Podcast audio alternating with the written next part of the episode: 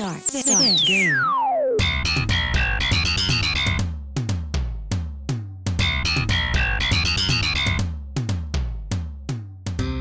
Hola, y desde Parkville en Victoria hacemos Cancheros en Melbourne y mi nombre es Alfredo Serrano Carreño y con ustedes el más vasto de los vastos, Juan Felipe Basto Trujillo, que dice el Basto dice. Vamos por Sydney, vamos por Sydney.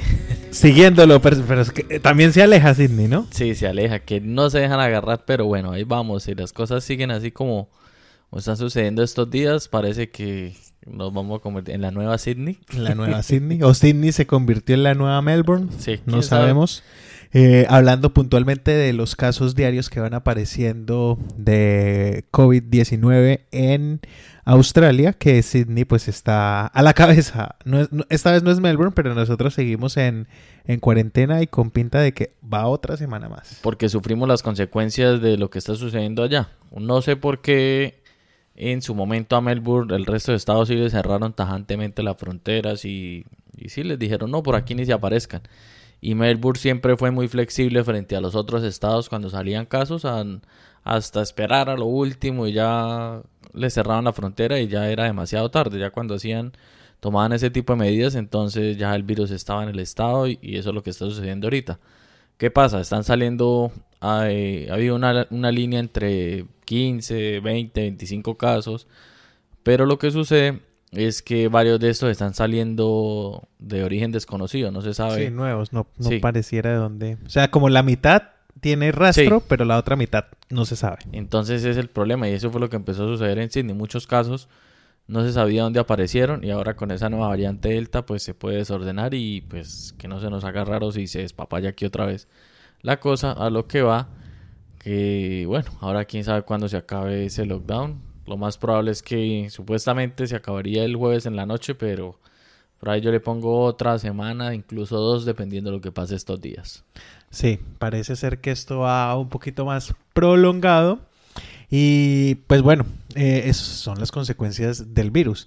Hablando de, de temas, pues bueno, eso implica que pues todavía no está, no está muy clara la cosa, hablando y volviendo al, a uno de los temas que hablamos en otros episodios y es la apertura de fronteras. Están hablando ya de un diciembre, de un enero, incluso desde gobierno se empieza a coquetear un poco ese tipo de, de cosas eh, por el tema de vacunación. Ya también a, habilitaron pues la vacunación para personas de, de, de dieciocho años, pero solo AstraZeneca y sí, muchos aquí, aunque no lo crean, también existe gente que es que yo sí sé, es que yo quiero la Pfizer y no quiero esa otra.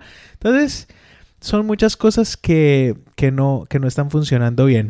En el país vecino también ya se está hablando de la apertura de fronteras, sí, pero pues allá el tratamiento ha sido muy diferente, ¿no?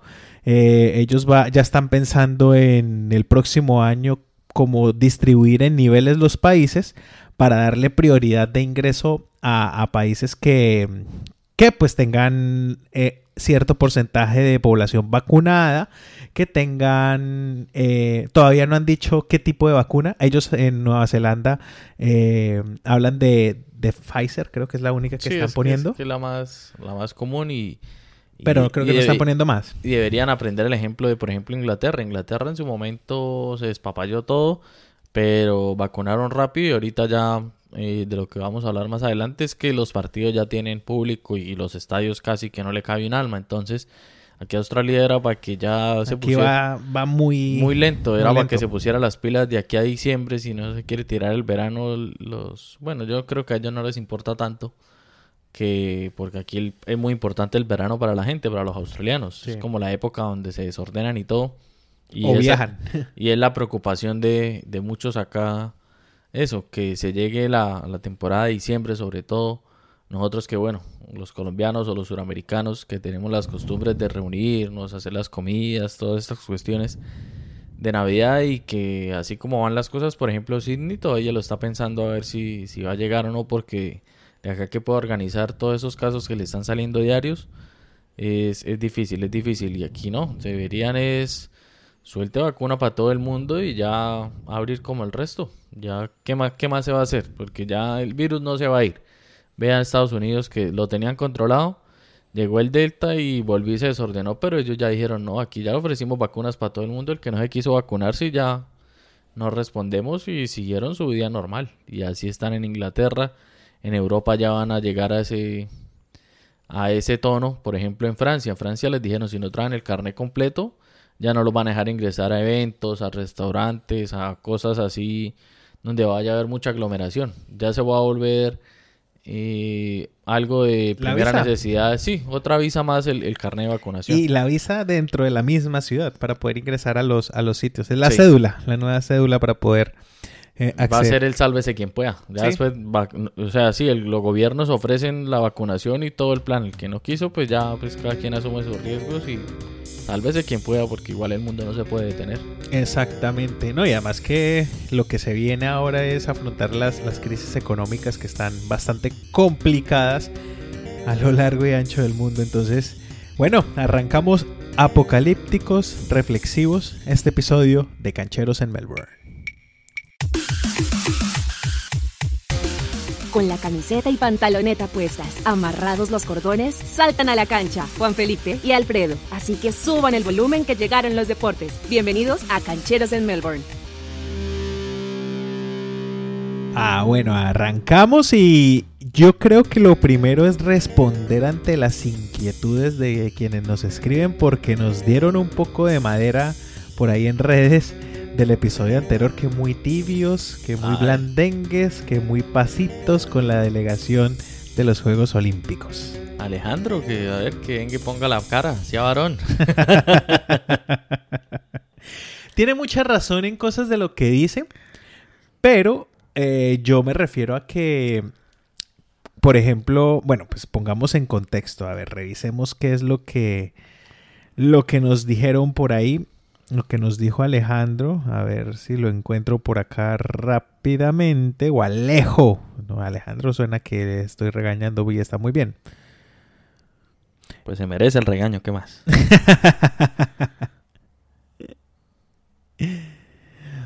eh, bueno, entonces, eh, a nosotros nos comenta que pues no estaban de acuerdo, que estábamos muy... Pues él. Muy, bueno, sí, él. Sí. Eh, él que, que muy flojo, que tal, que es que, que es que la delegación colombiana no, no tiene apoyo y que además los gobiernos no tienen, pues como, en eso estoy de acuerdo, obvio, que los gobiernos no tienen mayor forma de, de apoyar o no lo hacen. Entonces, eh, yo quise, ah, bueno, entonces él pone los ejemplos de Caterina Ibargüen, que fue entrenada por el entrenador cubano, lo de Yuri Alvear, que tiene entrenador coreano, lo de Anthony Zambrano, que fue dado a suerte eh, y que no entiende cómo logró tanto, Melissa González, que ni siquiera habla español, Sandra Arenas, nadie la acompañó, ningún medio colombiano cubrió su victoria, estuvo sola, eh, el escándalo del dirigente que le exigió al atleta irse a la Villa Olímpica, Mariana Pajón, pues sí, siempre ella ha estado sola, a lo Juan Pablo Montoya, dice él. Y el escándalo de la halterofilia al menos pudo enviar a, a alguien que, que hizo bronce. ¿Qué es lo que pasa? Que lo que nosotros destacamos es justamente la participación de los, de los atletas, sí. de los competidores, y que Colombia, por tradición, año o competencia tras competencia, no es que destaque. Sí. Y a pesar de ser Colombia gana. Y a pesar de ser Colombia, algo se han traído. Sí. Y, y si hacemos un balance de todos los Juegos Olímpicos, pues este no fue el peor tampoco. No. Porque al menos se llevaron sus medallas. Y es el problema de malacostumbrar a la gente, que siempre entonces quiere más. Pasa eh, lo mismo que los ciclistas, entonces que como ya ganaron una grande, entonces que todas, todas tienen que ganarlas. Exactamente. Entonces, en tu pues, cara, Alejo, en tu cara. Llamar eso fracaso. Pues es que sí, año o competencia tra- tras competencia, Colombia es un fracaso, y sí, tiene mucho que ver con la falta del apoyo del deporte que tiene la nación nuestra colombiana. Eh, pero es de admirar que aún así, con todas esas desventajas, se logren las medallas que se lograron en esta, en las anteriores y las cuantas graneaditas que se han conseguido de ahí para atrás. Es que no son muchas. Y es que no se sabe qué va a pasar en Francia, dos mil veinte, bueno, en París dos mil veinticuatro. Va, incluso puede llegar a ser peor que esta participación. Puede ser peor. Porque sí. Aquí se cerró, digamos, lo que decíamos en el episodio anterior, el ciclo. de varios deportistas donde ya por edad, porque ya no les dan, digamos, los, los números que necesitan para una olimpiada, y hay que empezar otra vez la búsqueda, el bache que siempre hay de esos nuevos deportistas que en esos momentos ellos pueden tener doce, trece, catorce años y ya las otras olimpiadas son ahorita en tres años, entonces de pronto no les da. Puede hacer que les alcance para ir a hacer los primeros pinitos, vivir esas experiencias de cómo es una olimpiada. Ahí los van a crucificar de una si no les va bien, pero puede que ya para la de ese sería dos mil veintiocho, que es la de Los Ángeles, ahí ya se empiecen a ver los resultados de ese proceso que va a empezar ahora. Entonces tampoco es que nos hagamos muchas ilusiones para lo que va a ser el, el París dos mil veinticuatro. Así. Pero sí, eh, el apoyo de Nación es, es escaso, no, no, eso sí es de, de recalcarlo. Y a pesar de eso, pues se logran este tipo de, de hazañas individuales oh. prácticamente en representación de una delegación como la del Comité Olímpico Colombiano. Pero no, no, aquí no estábamos destacando la labor del Comité Olímpico Colombiano como de pronto se entendió, sino de puntualmente aquellos deportistas que han logrado sacar adelante la bandera eh, tricolor casi que sin nada a cambio. Sí. Casi que sin nada a cambio. ¿Y por qué no pueden haber sorpresas? Alguno que llegue y... Así como pasó la de, de la muchacha Sandra, creo que se llama sí. Sandra. Y... y que nadie estuvo sí, pendiente. Eso, así puede pasar igual en París dos mil veinticuatro. Puede que la sorpresa a algún deportista. Puede que se le dé a Anthony que llegue y ahí sí corone la de oro. Puede que no corone medalla, entonces lo van a crucificar. Eso pueden pasar un montón de cosas porque para, para eso es así y... Y en estos tiempos de ahora que si a alguno le va bien, mejor dicho, lo suben. Pero también si le va mal, entonces por redes, ¡burra!, acaban de una. Así bien, viene a ser el, la mentalidad, bueno, del colombiano y de muchos otros países también que les andan duro. Y eso me lleva a lo mismo. O sea, cuando demeritamos la única Copa América que se ha ganado. Entonces, como fue esa y fue la única que se ganó, entonces hay que caerle al... a ese equipo que fue el único que ganó una Copa América. Sí, tuvo esas condiciones, pero no nos parece, no nos gusta. Así como muchos medallistas ganaron cosas con... O sea, por ejemplo, para estos Juegos Olímpicos, que por la pandemia eh, se corrió un año y, y no estaban entre los favoritos y de repente por muchas cosas del destino, alguno que era el favorito no pudo asistir y llegó a asistir otro y ganó. Así puede pasar. Ese, siempre son las circunstancias de la vida que pasan así. Las circunstancias que ocurren. Entonces, dejando aclarado ese pedazo, pues procedemos a hablar de lo que ha sido, pues, como la noticia de la semana y que no somos ajenos del a vivirla. Mes, del año. Sí, del año, sí. Pues que fue la repentina porque se mientras se hablaba de un Messi, me acuerdo de la noticia crash casi que dos días antes de que hubiera la, la ruptura y es Messi va a firmar para retirarse en el Barcelona. Sí. Esa era la noticia que estaba rondando. Pues, o sea, cuando acabó la Copa América y le preguntaron a él del tema porque él en medio de la Copa América quedó libre. Dijeron, bueno, ¿qué va a pasar? No, pues vamos a... Entonces él decía que iba a hacer todo lo posible por intentar quedarse en el club. El presidente también, pero ya después que empezó la cosa de negociaciones, todo este proceso, ahí no se le dio el asunto a... Más que todo al presidente del Barcelona. Ahí es donde ya entra uno a hablar de lo que es poner en juego la estabilidad económica de un club o lo que los hinchas y las personas quieren. Ahí se puso las dos cosas en la balanza. Lo que no le gustó de pronto a la gente es que los ilusionara que sí se iba a quedar, mejor dicho, que estaba por hecho y que un día a otro eh, dijera no, ya no sigue y chao. Sí, no, al final decidir por lo que yo considero es una buena decisión, pensando en ya en el futuro, ma, un futuro mediano del Barcelona. Eh, nosotros conversábamos a lo largo de la semana también que... que pues Barcelona no es el equipo tipo Real Madrid que tiene una tradición larga de por pues casi de toda su existencia siendo un club grande. Sí. Eh, Barcelona pues vino en crecimiento y se puso al, a la misma altura gracias a los jugadores que han pasado y eso, pero eso fue una cuestión de los noventa para acá. O sea, no es que sea el equipo que de ahí para atrás la tradición lo haya llevado a, a ser de los equipos más grandes de, de España. y ahora hoy se habla de que es uno de los clubes más grandes del mundo. Entonces, al ya llegar a ese estatus, se necesita volver a ese mismo estatus lo más pronto posible. Porque sí. ahorita pues lo va a perder, sí. obviamente. O sea, no tiene para competirle eh, a los grandes y a los equipos que, que los petrodólares, lo que hemos venido hablando, han entrado al fútbol, y ya este Barcelona en su momento creo que le llegó alguna oferta de algunos de estos jeques, y cuando Qatar Airways era incluso patrocinador y todo, tenía para hacer este tipo de compras. Y ahora no, ahora pues con esas deudas tiene, están endeudados por más de mil millones de euros. Ahí empezando la, la cuestión que, que tiene el Barcelona en estos momentos. Y sí, le va a tocar volver a esas raíces de las que habla Alfredo, de cuando no tenía superfiguras, sino jugadores que listo, llegaron y destacaron, rindieron y era un Barcelona del común, uno más en la liga. Y ya fue cuando empezó su generación dorada a sobresalir y fue donde pudieron hacer ese tipo de contrataciones que en su momento, eh, bueno, en los noventa cuando estuvo, eso fue noventa ochenta, que así cuando dieron el primer zarpazo que estuvo Maradona, eso alcanzó a ser, no, eso fue antes. Maradona fue antes del noventa. Sí, antes del noventa, ahí ya empezó a dar como luces porque empezaron así. Ya después cuando Guardiola estuvo, que eso sí fue como los noventa y ese combo.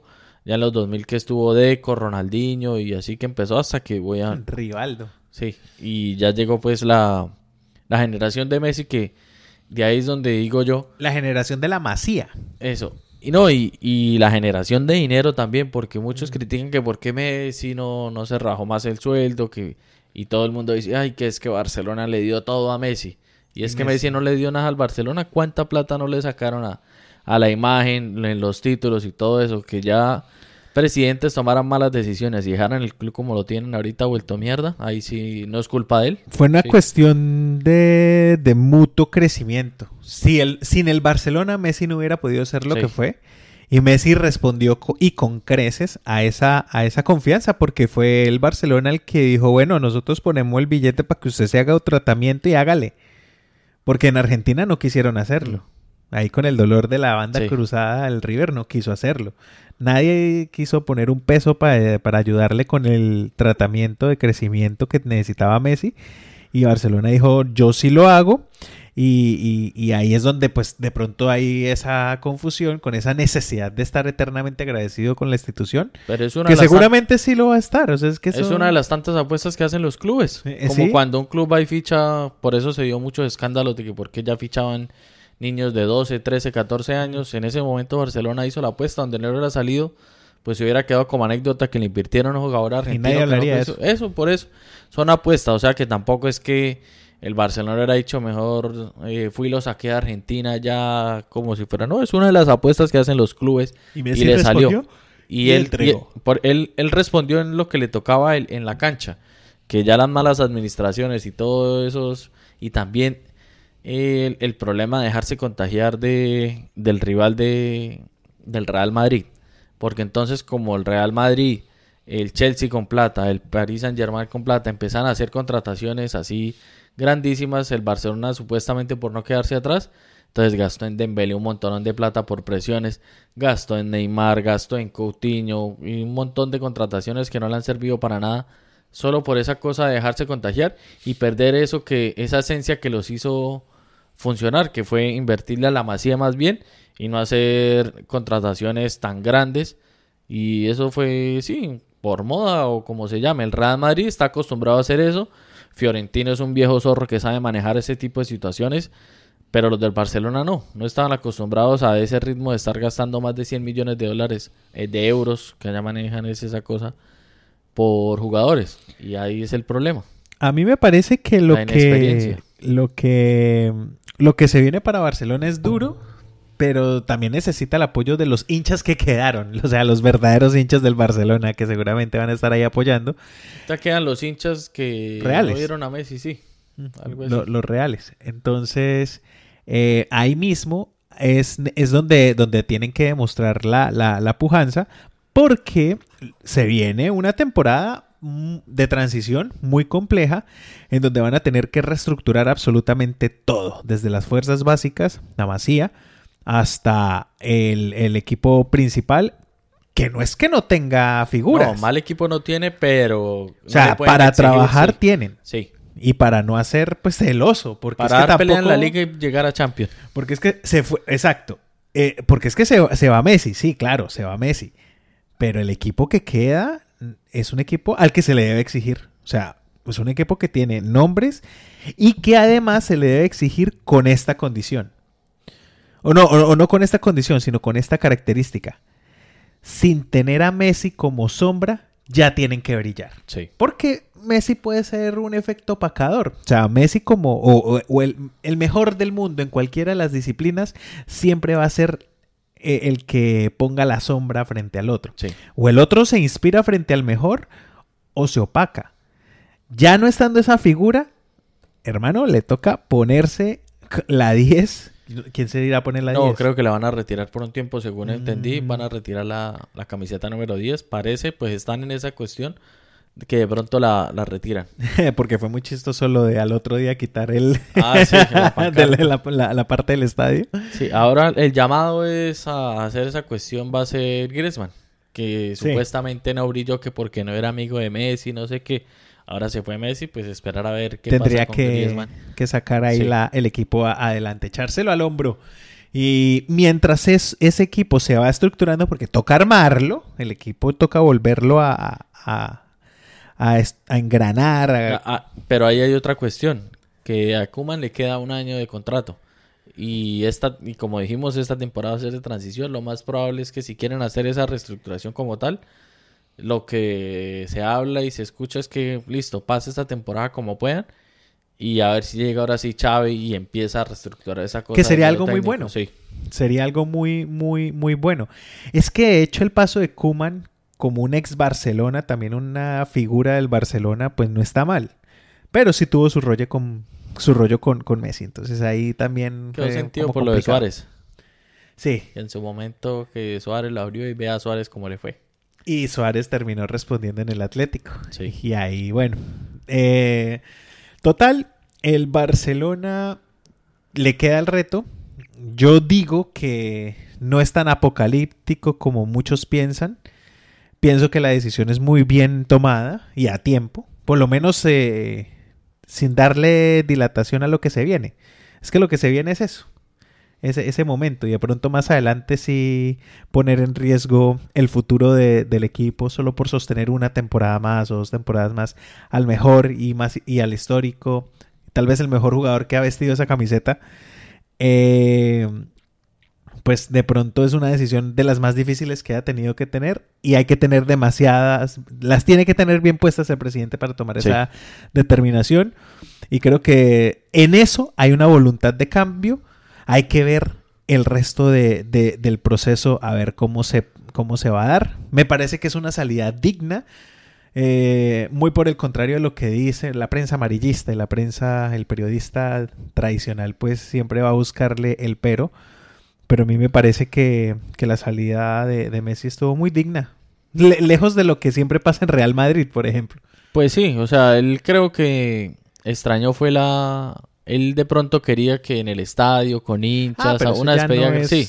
eso, eso no es culpa del club, pues. P- pues en teoría porque no se esperaba que, que fuera a salir. Sí. Porque en caso normal donde, digamos, hubieran llegado a un acuerdo y ya cuando fuera a su retiro o a ese otro club, ahí sí hubiera sido despedida en el estadio, con los hinchas, todo eso.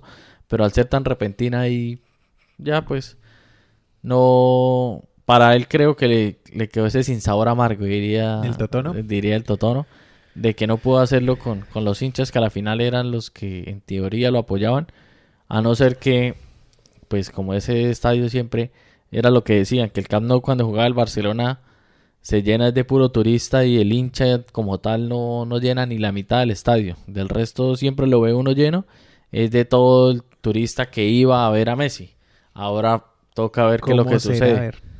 Bueno, mientras termina el tema de pandemias y eso, pues todavía va a pasar de sano. Sí, pero creo que España ya, o no sé, bueno, vi Inglaterra, no sé si Italia, pero creo que España ya va a permitir ingreso de gente. ¿Pero cien por ciento es la pregunta? No, no creo que todavía no. Ahí es donde uno, bueno, los baches los, se ven. Ahí van a entrar los hinchas que son. Sí. Es que Sí, lo que es el... Pueden esta... entrar todos, esa es la, esa es la ventaja. Sí, lo que es el, el estadio, el Barcelona, el Real Madrid, lo terminan de llenar y lo ve uno siempre full, es por los turistas. Sí, eso, eso sí también. Eh, los, pues es que se volvieron equipos del mundo. En ese sentido, Messi le entregó mucho al Barcelona. Por eso le digo, Messi le produjo muchísima plata al Barcelona. Volver que no supieran a qué hacerla. El equipo del mundo. ¿Qué? Porque no crea, hay, hay gente que se queda. O sea, hay gente que se hizo hincha por Messi. Y, y seguirá Messi en el Paris Saint-Germain, pero también seguirá apoyando al Barcelona. Uno que otro, no serán sí. todos, pero... Es que ahora el, el fútbol se volvió hinchas de jugadores, más no de equipos. Sí, eso es verdad. Esa es como la tendencia. Y tal vez el deporte, ¿no? El deporte en general, de la estrella, la figura, el sí. mercadeo. Eso, eso, en eso se ha convertido.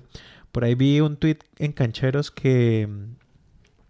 Que, que yo lo estoy esperando que pase, ¿Qué? que uno puede invertir en ellos. Sí, es que ya se ha hablado lo que en su momento lo dijo, bueno, ya lo tuvimos aquí en, de invitado en, en el podcast a, a Cristian Solano en, en, en el nuevo libro que sacó, eh, el periodista de R C N, es que la cosa esta del postfútbol y todo eso que va a empezar a, a pasar con, con el deporte es eso, que ya uno pueda hasta invertir en los jugadores que...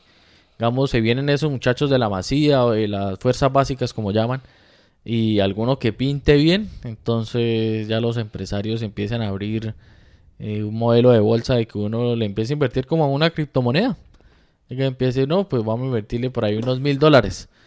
Y el jugador después juega mucho y se valoriza, y después esa plata va a ser como acciones y va a terminar uno siendo hasta como accionista en un jugador, más no un equipo. Por blockchain, tecnología sí. blockchain de inversiones. A mí me gustaría, ya ahí ya le mete uno en la plática, sería una nota. Sí, porque imaginen en su momento al invertido a Marlos Moreno.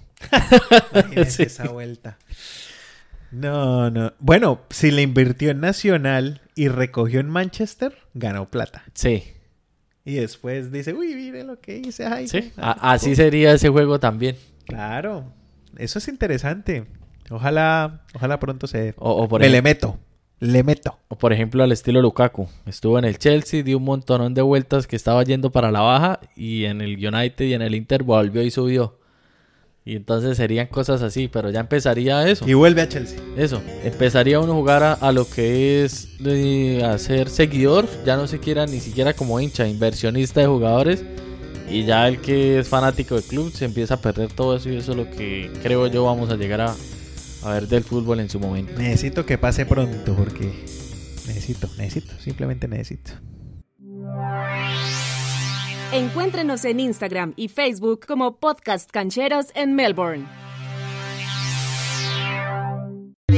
Están escuchando Cancheros en Melbourne, Juan Felipe Basto Trujillo. Bueno, y siguiendo con la línea del fútbol, volvió a la Premier League. A falta de, de unos partidos, en estos momentos estamos grabando, pues los equipos que nosotros seguimos ya jugaron y, y estuvimos muy pendientes. Por ejemplo, el Manchester United se le iba complicando un poco el partido, pero ya después lo, lo sacó a flote. ¿Y, y cómo la vio Alfredo? Arrancando fue sí. el toma y dame, eh, pero ya después en un muy buen partido de, de Paul Pogba, que demostró buena actitud también al, al volver a la temporada, ¿no? Recordemos que Pogba siempre ha coqueteado con irse. Le hicieron que, ojitos que, incluso del París. Que para la Juventus, que para el París, sí. que para el Real. Siempre suena y él, ay, que me quiero ir, que me quiero ir. Y, lo, y dimos en algún momento por hecho que Pogba se iba. Sí. Que le quedaban meses y en esta temporada apareció haciendo...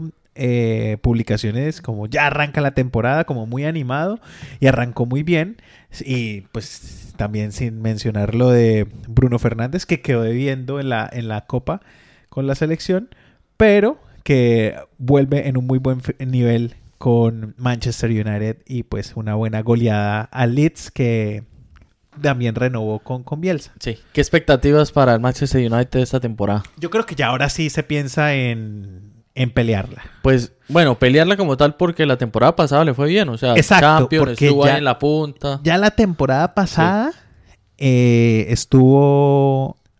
O sea, volvió a lo que es el Manchester United después de la salida de Sir Alex Ferguson. O sea, después de Sir Alex Ferguson, Manchester United no ha tenido sí. una temporada regular. O sea, no ha tenido una temporada en donde uno diga, no se ganó, Pero, pues, bueno, estuvo en Champions, estuvo, sí. no. Aquí... En... Solo tuvo las dos Europa League ahí que... Ganó una y una final que ah, perdió. Sí. Eh, o sea, llegó a dos finales sí. de Europa League y, y ganar una de las Europa League le dio para llegar a Champions League. O sea, ni siquiera fue sí. por clasificación de, de liga. Eh... Pero además de eso, el juego que demostró, o sea, que ya se sabe que es un equipo que va a jugar eh, vertical y a velocidad por las sí. bandas, se sabe, y porque tiene los, los jugadores para eso. Mm, y que tiene unos nombres que son importantes también. O sea, no es un equipo para que esté por debajo del, del, de la tabla en el seis, aunque es que es una Premier League muy, muy complicada con unos equipos muy bien armados y que el equipo más malo pues, le compite a cualquiera en, en, en Europa. Pero hay que decir que para los equipos ingleses la Premier League es el top, sí. es lo más importante. La Champions League también es importante, pero para ellos es de menor relevancia. Sí, para ellos, ellos es la Premier. Ellos, ellos es a, a, a meterle a esa Premier porque más que todo por la, ¿cómo es? El honor de... El honor de ganar la Premier. Eso. Es que incluso la F A Cup es sumamente importante. Porque es el torneo añejo de clubes más... Bueno, el torneo... Es el, el torneo más, más antiguo, antiguo de clubes. Eso, más antiguo Entonces, de clubes. Es, es, es importante para, para ello. Y yo creo que lo que viene para Manchester es realmente pelear la, la liga. O sea, y me imagino que F A Cup y hacer una buena participación de Champions, ¿no? O sea, tiene hacer... para competirle al City porque es que ahora, bueno, digamos el Liverpool también está como en la misma situación. La temporada pasada terminó en el top tres, estuvo ahí eh, no peleando, pero sí en los puestos, digamos, de vanguardia de la Premier. Pero ahora parece ser es todos contra el City ahora. Claro. Esa, ¿no? Esa Premier League es todos contra el City. ¿Y cuáles serían como las claves para de pronto hacerle daño a, a ese City con tantas variantes que Manchester tiene? Manchester United ya lo tiene o lo ha tenido claro. Sí. Le, le sabe jugar. Es un equipo que, que, que por velocidad puede hacerlo, aunque le, el City es un equipo veloz también, pero como tiene ese fútbol lírico, da muchas ventajas de espacio. Sí. Que eso lo puede aprovechar jugadores veloces. Que, que, que si el Manchester United y el Manchester United le ha logrado ganar en sus peores momentos sí. al Manchester City, porque es que ese es un partido que, que no importa la actualidad de, de los equipos, es el derbi es el derbi sí. sí, es el derbi y ahí sacan la casta y puede ser el único partido del año que ganen, pero lo, pero lo juegan con toda. O sea, es un partido que no tiene pronóstico, o sea, sí. es un partido que realmente pues esperaría yo que ahora dé mucha más, mucho más espectáculo, porque ya llega ahora sí un Manchester fortalecido, con una autoestima más alta por lo que se hizo en la temporada pasada, porque viene con, con un, digamos, con un equipo ya más solidificado, más engranado, y ya el, nos están conociendo. Y eso es clave, que aguantaron al técnico, porque en su eso. tiempo estuvieron a punto de sacarlo. Y han aguantado al técnico, eso y yo es. creo que recordaron algo de lo que vieron con Ferguson, porque Ferguson, nosotros, bueno... Eh, ya los que seguían el Manchester de antes, digamos los, los más viejitos así, eh, el Manchester en su tiempo no, no ganó siempre todo eso. Descendió incluso. Por eso, fue en su momento que con Ferguson le dieron continuidad, le dieron, le dijeron, tome, vamos a creer en usted, y ya después dio los resultados. Y creo que con, con este jugador, con este técnico que fue también jugador ahí de, del club, eh, van a creer en la misma historia y vea, ya puede que empiece a dar los resultados. No, y es que desde el principio yo siempre lo vi como, bueno, aquí ya se está jugando diferente, sí, pero no se daban los resultados. Y yo vi, pero ¿cómo así? Claro, es que tienen que empezar a construir un equipo. ¿Cómo así? Pero yo veo que el equipo juega bien, yo veo que el equipo está bien, pero no se le dan los resultados y lo han aguantado. Y ya el año pasado se vio y por lo que veo, hay un buen manejo de camerino también, sí. que es muy importante. Entonces, tener a esas grandes estrellas que tiene ahí cada vez más unidas y haciendo equipo, está, está muy importante. Además, tiene un frente de ataque sólido. Faltaría de pronto ajustar el tema defensivo, sería lo, lo que más cuesta. Y pues si De Gea vuelve a, a sus niveles máximos, yo creo que ya... No hay que esperar pues que, que el Manchester esté otra vez en proceso de construcción, sino que ya esté solidificando lo que le ha costado años volver a armar. Y yo me imagino que la temporada siguiente, si se hace una muy buena temporada esta, o sea, este, esta que ya apenas arranca, eh, y que arrancó muy bien. Eh, para la próxima temporada ya tiene que estar otra vez como el equipo top que siempre ha sido, sí, ¿no? Eh, en Europa y en, en Inglaterra.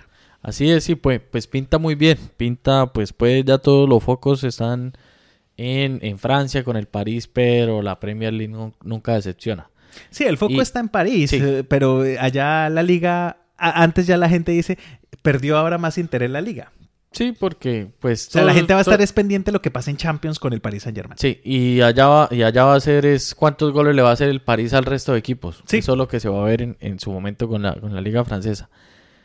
Creo Entonces, que las claves para el Manchester United y para el Liverpool, que es el equipo que yo sigo, eh, la preocupación... No sé si tanto los partidos directos con el Manchester City, como dijo ahorita Alfredo, porque por ejemplo el Liverpool también le tiene la mano a, al City a veces. Unos pierde, unos gana, pero no, no es una superioridad del City.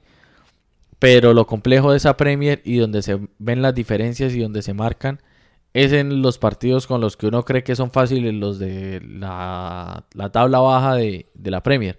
Entonces que uno ve un Norwich...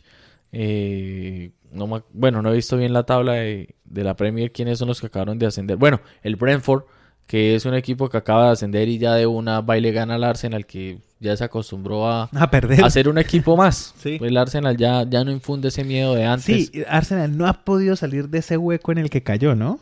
Y, y es que es complicado. Gana una que otra copa. O sea, criticaban por ahí a Ser Wenger, que estaba en ese mismo bache, pero por lo menos el man siempre los metía casi en Champions y estaba peleando algo y era y un ganaba equipo alguna que... de esas copas. Y tenía su respeto. Sí.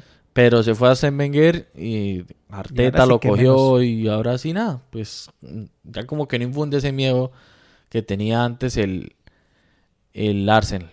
Puede pasar, pero la clave de una Premier League para que se pueda... Eh, estar luchando por, por la punta e intentar quedar campeón es esos partidos contra los equipos que uno dice, ah, eso es facilito, papita para el oro, no, porque la Premier League es muy competitiva, no, cualquiera le puede a ganar a cualquiera equipos, sí. Hay que ganarle a los equipos eh, menos fuertes, que no es fácil, y es, es que son fácil. Menos fuertes porque no tienen figuras, pero sí, son equipos fuertísimos, pero juegan, o sea, sí. O sea, menos fuertes económicamente, sí, menos, con menos músculo financiero. Y hay que eh, tratar de sacar el mejor resultado con los, sí, con los que están a, a, a, al tope, el Manchester City, al Liverpool. Y bueno, el Liverpool, ¿cómo le fue? Ganó tres cero al Norwich. Iba al principio un poquito, pues no complicado, pero como que le estaba costando empezar a engranar. Ya es, el Norwich también, que es recién ascendido. Eh, me gustó bastante el juego, o sea, también las transiciones rápidas, pero ya Liverpool lo ganó de, de la experiencia de sus jugadores, de Salah, de Mané, de Firmino que entró, de Jota que venía cerrando, y creo que ese jugador fue clave en la temporada pasada, en su momento venía con una buena racha goleadora, y ahí es donde yo no entiendo a veces a Jürgen Klopp. Lo metió a jugar un partido de esos de Copa que... Que no implicaba sí, nada. no implicaba mucho, como que, ah, eso... Y ahí lo lesionaron al jugador y de una se bajó la, la efectividad goleadora del, del Liverpool la temporada pasada. Entonces, ojalá este año no cometa ese, ese tipo de errores con, con jugadores clave que vienen en buen momento, y Jota puede ser clave para, para el Liverpool en este momento. Sí, de pronto fue un aprendizaje. Eh, podría entenderlo como darle más rodaje, darle más experiencia, y fue arriesgar mucho. Sí, fue arriesgar mucho. Y esta, es que esta Premier pinta bueno porque están buenos los del top seis. Bueno, ya no sé si es tanto top seis, creo que... Ah, bueno, puede ser sacando al Arsenal y metiendo al Leicester, que siempre está por ahí. Leicester es una cosa... Por eso. Entonces yo creo que ya da más miedo un Leicester que un Arsenal, incluso creo yo. Pues ha sido recientemente más eh, campeón y en... Los... Y está metido, se metido, le, sí. le complica. El Tottenham, pues vamos a ver qué sucede. Y en el momento que estamos grabando, el primer partido es contra el Manchester City. Se va a ver a ver qué pasa. A ver si Davinson Sánchez tiene oportunidad. Y hace rato no veía eso. Ya para ir cerrando esta parte de Premier, esta parte del episodio, es que hay más presencia colombiana en esta Premier League que en otras ocasiones. Está el defensa que acaba de llegar al Wolverhampton, pero que se lesionó. Tiene como dos semanas, se me escapa el nombre. Creo que Vergara, algo así, es el apellido. Está Davinson, está Yerry Mina. James no se sabe qué pase. El Cucho Hernández, que ya debutó también en Premier League y hizo gol. Entonces ya hay como un poquito más de, de cuota colombiana, algo que no se veía. Sí, no antes, era tan común. No, no era tan común ver colombianos en la Premier League, que eso es uno de los debates que también se puede prestar a que ya los equipos no creen tanto en el jugador colombiano, prefieren ir a la fija con otros, y eso era también lo que yo comentaba en uno de los tweets esta semana. Y el caso puntual, lo dije, fue por uno por Duván Zapata y el otro por Luis Díaz, porque Duván Zapata, Lukaku, como ya dijimos, se fue para el Chelsea, quedaba esa vacante en el Inter de Milán, y el Inter tenía las dos opciones, o Duván Zapata o Edin Džeko, y prefirieron apostarle a Edin Džeko, que es europeo y así fuera más, tuviera más edad, pero como que saben más o menos a qué atenerse con ese tipo de jugadores. Y el jugador colombiano, como que incluso en el Inter que estuvo Iván Ramiro y dejó como eh, un buen papel y todo eso, pero el jugador colombiano todavía los equipos europeos no le creen tanto. Más, más allá de eso, porque pues eso es lo que se... siempre se va a percibir de la prensa misma colombiana, es porque también el, el jugador colombiano, si bien ya los manejan grandes empresarios en algunos casos, en otros no tanto. Entonces eso también juega, ¿no? ¿Quién los maneja? ¿Quién los asesora? ¿Quién los ayuda? ¿Quiénes están ahí al frente del cañón? Y pues en ese sentido va a ser muy, muy complicado también para el jugador colombiano ganarle a otro que sí tenga un respaldo más, más sólido. Eso... no hablando de lo deportivo. Hablando de lo deportivo y puntualmente el tweet, sí, sí se puede hablar de Cuadrado como uno de los más constantes que le haya ido bien, pero también sería desconocer mucho la historia de Falcao, también sería desconocer mucho la historia del mismo James, que pero, no, no le ha ido mal. Pero lo de Cuadrado es eh, lograr sostenerse en un equipo de élite. Falcao, bien. Y tiene su historia en Europa. Y tomó una mala decisión, tal vez. Eso. Pero, listo, él ya iba en ese paso, en el Atlético de Madrid, donde el siguiente paso ya era como... Si bien el Atlético en ese momento todavía no era equipo élite como ahora, porque ahora sí le compite a los grandes. El Atlético siempre está por ahí metido. Pero él fue parte de ese crecimiento. Por eso, que él le gana... Era, era el siguiente paso irse a un equipo de élite y intentar mantenerse, pero tomó una mala decisión. Y lo de Cuadrado es que supo aprovechar su oportunidad y se supo mantener. Cualquiera no se mantiene, claro, para su séptima temporada. Pero, y bueno, y volvemos a Iván Ramiro, también que le, le fue muy bien en equipo de élite. Sí, el, o sea, son contaditos los casos. O sea, no, o sea, hay, no hay mucho. El, el jugador colombiano, porque, porque, digamos, el caso de James, que siempre llegamos a él, tuvo las oportunidades y estaba en equipos élite y no logra sostenerse.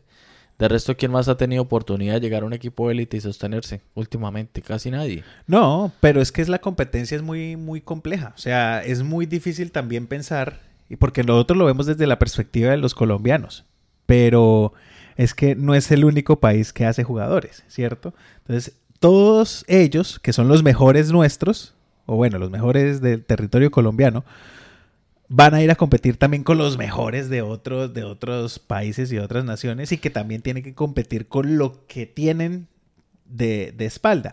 Claro, lo, lo que falta es descubrir que, que tienen ese, esos otros jugadores, ese plus para que se puedan sostener, y los colombianos no. Lo que yo digo es que va en una constante evolución el, el tema del jugador puntualmente colombiano. Primero, antes un jugador colombiano no llegaba a Europa.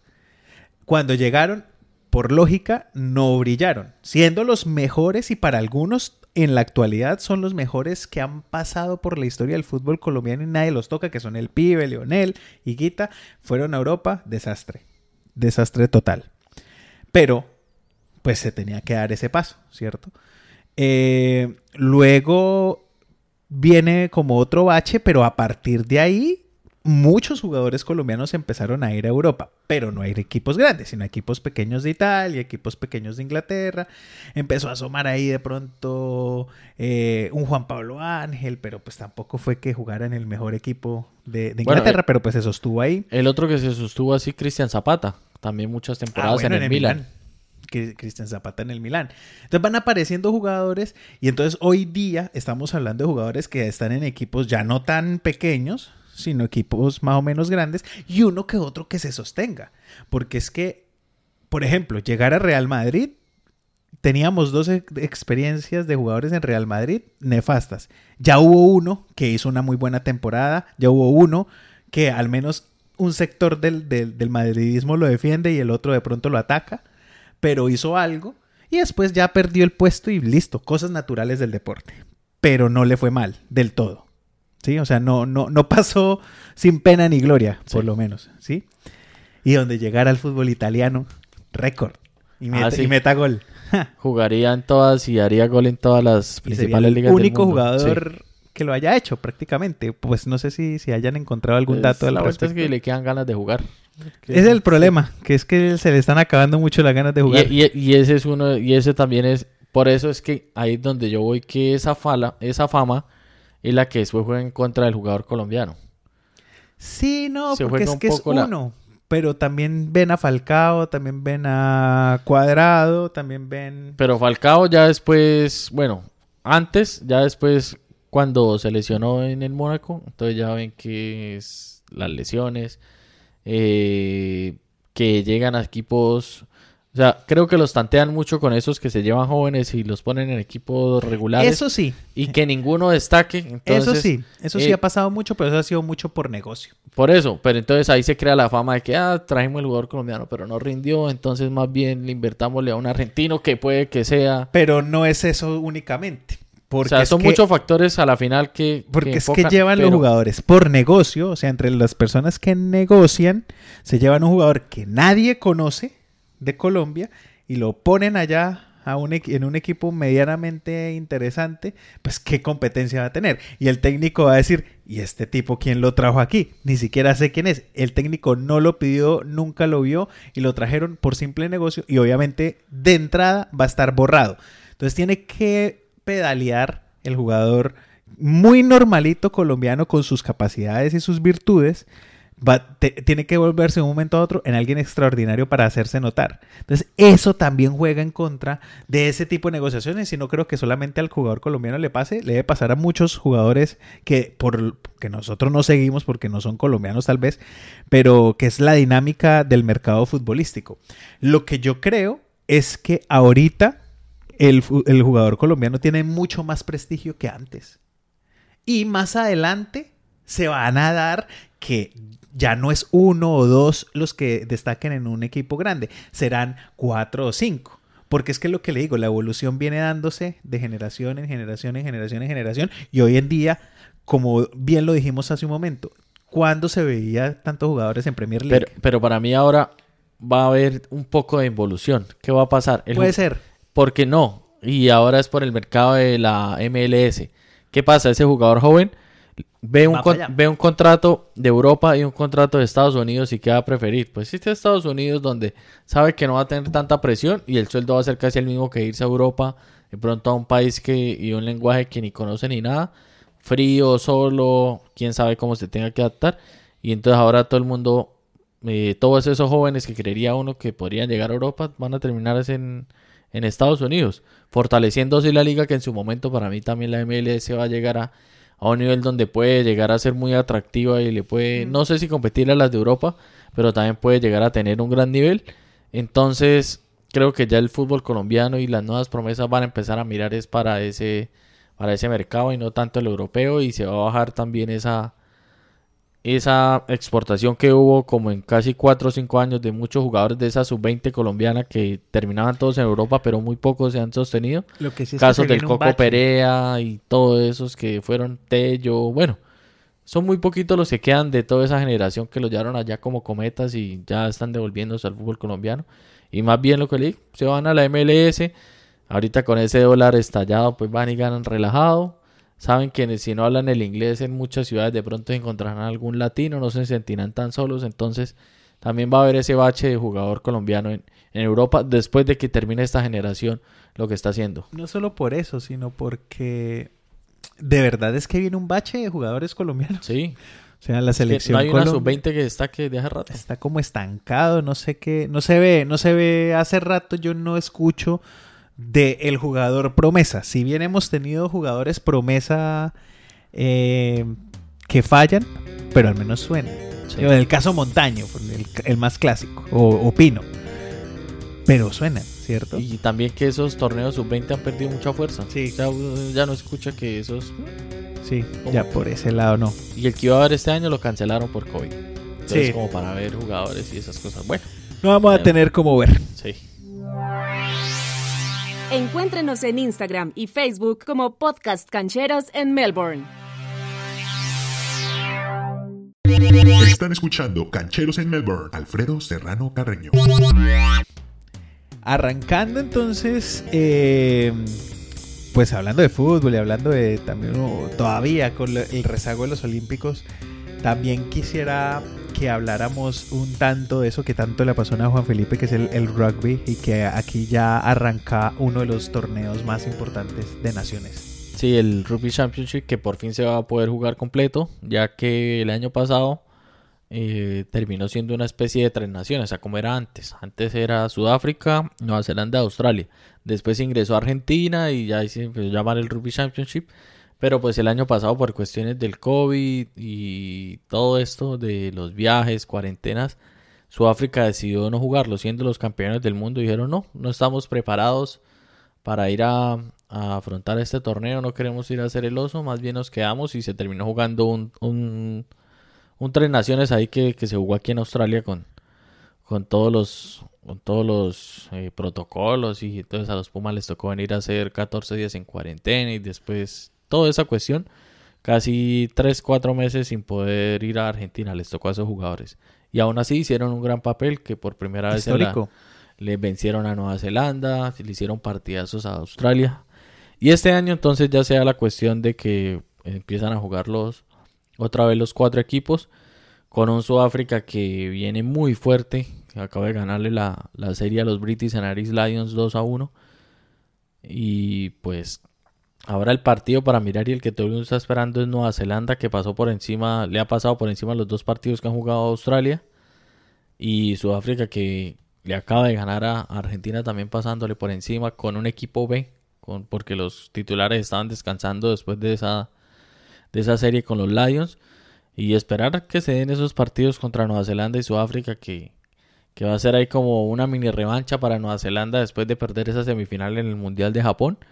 Y pues los Springboks, los de Sudáfrica, seguir imponiendo esa hegemonía y ese juego duro, ese juego recio, un poco aburrido a veces, de pero efectivo que, que ellos practican, y pues va a ser el, el show y van a estar ahí. Y Argentina pues a lo suyo, a ver si, si puede hacerle partidos dignos a Nueva Zelanda. La hidalguía. Y intentar hacer y hacer lo de ellos, que es el rival a vencer aquí, es Australia. De los dos partidos que tiene contra Australia, intentar ganárselos para, para, para terminar en el bien, fondo. Sí, para terminar bien en el torneo. Puede ser porque Australia muestra, muestra momentos de buen rugby, pero a veces también se bajonea mucho. Tiene un número diez que es joven, pero yo no le creo tanto, le falta mucha experiencia, a veces como que no toma buenas decisiones. Pero pues pinta bien el torneo para lo que se presentó el año pasado, pues este año genera mucha más expectativa, sobre todo por lo que decía ahorita, Nueva Zelanda y, y Sudáfrica, que van a ser los protagonistas. Vamos a ver cómo se da. Es, siempre son torneos que llaman a la emoción. Cada partido, pues recordemos que tiene eh, como característica la, la sumatoria de puntos. Entonces, uno puede hasta sumar perdiendo, ¿no? Sí, si uno pierde por menos de siete puntos, tiene como entonces, ese punto bonus. Prácticamente hasta el final, a menos que ya esté muy holgado, pues sí, el resultado, pues hasta el final van a estar batallando, aunque sea para arañar ese p- punto bonus. O por el contrario, eh, hacer los cuatro puntos de, de la victoria, más uno más también sí, por, por hacer ¿cuántos try? Eh, cuatro. Cuatro try. Por cuatro try. Si ya uno hace cuatro tries, ya tiene otro punto bonus. Que en su momento hasta es que la, la FIFA ha querido también como implantar nuevas cosas y ha llevado cosas de, del rugby para allá. Por ejemplo, lo del V A R. Ya el, el rugby lo usaba como el T M O, el T M O, que es para revisar jugadas. Y algo que sí deberían poner en el, en, en el, en el V A R del fútbol es que, por ejemplo, uno cuando está viendo los partidos de rugby y se toman este tipo de decisiones que, se, que está el juez asistente, solo necesitan uno. ¿Por qué? Porque el árbitro, eh, el, el central que está pitando el partido de rugby, él también mira la pantalla gigante que hay en el estadio. Mm. Y también, ¿qué pasa? Que en la transmisión de televisión, en la del estadio muy pocas veces, pero sobre todo en la transmisión de televisión, se escucha que habla el que está dirigiendo el T M O con el juez central. Entonces todo, todo momento se escucha la, la grabación, que es lo que pasa. En cambio en el V A R, Que todo es muy misterioso. Sí, todo es muy misterioso y toca eh, que el man se esconde la boca. Y sí, ahí es abierto, ahí es abierto y van Com- diciendo, bueno, está pasando esto, Eso. esto, tin, tin, tin. Y después cuando él le explica a los mismos jugadores, vea, se va a tomar esta determinación por esto, por esto, Eso. por esto y es tran y listo. O sea, sigan jugando. Sí, o sea, no le pone tanto misterio y entonces lo que... Y se apoya, el, el juez central le dice, bueno, eh... yo lo vi en la pantalla, usted también lo vio allá, repítame. Y es que prácticamente lo que hace el, el, el T M O es... El juez principal le dice, repítame la imagen porque él como está viendo en la pantalla gigante, repítame que tengo una duda sobre esto. Y él está ahí con los asistentes de campo viendo y el otro también pues como tiene las pantallas le va sugiriendo qué es lo que pasa. Y lo que digo, o sea, todo es tan limpio porque todo el mundo está escuchando en su momento qué es lo que hablan los jueces. Que creo yo que... Que si se pusieran el V A R a ver qué es lo que tanto y por qué se demoran tanto, qué es lo que cuchichean. Que como cinco en el V A R, es que por eso, no al asistente, el asistente ahora le tienen que poner V A R al V A R. Sí, sí, prácticamente le tocan poner V A R al V A R. Aquí puede que haya decisiones que no se compartan, pero las que no se comparten son porque de verdad son súper dudosas. Sí. O sea, pudo haber hecho lo contrario e igual habría duda. Entonces... Eh, es como más transparente en ese sentido y en el fútbol, si ya van a aplicar el V A R, pues traten de hacerlo Pero, lo más transparente posible. Y volviendo un poco, bueno, ya para ir cerrando y lo de eso, que en la Premier, ya en la transmisión que sucede el partido contra el Liverpool, eh, decían los comentaristas que pusieron la reglamentación de que el V A R en la Premier solo lo van a usar para jugadas descaradas, o sea, ya que sea muy... O sea, que ya el juez se le pasó por alto. O sea, van a intentar utilizar lo más mínimo el V A R. Que ya prácticamente, ojalá ni lo tengan que usar.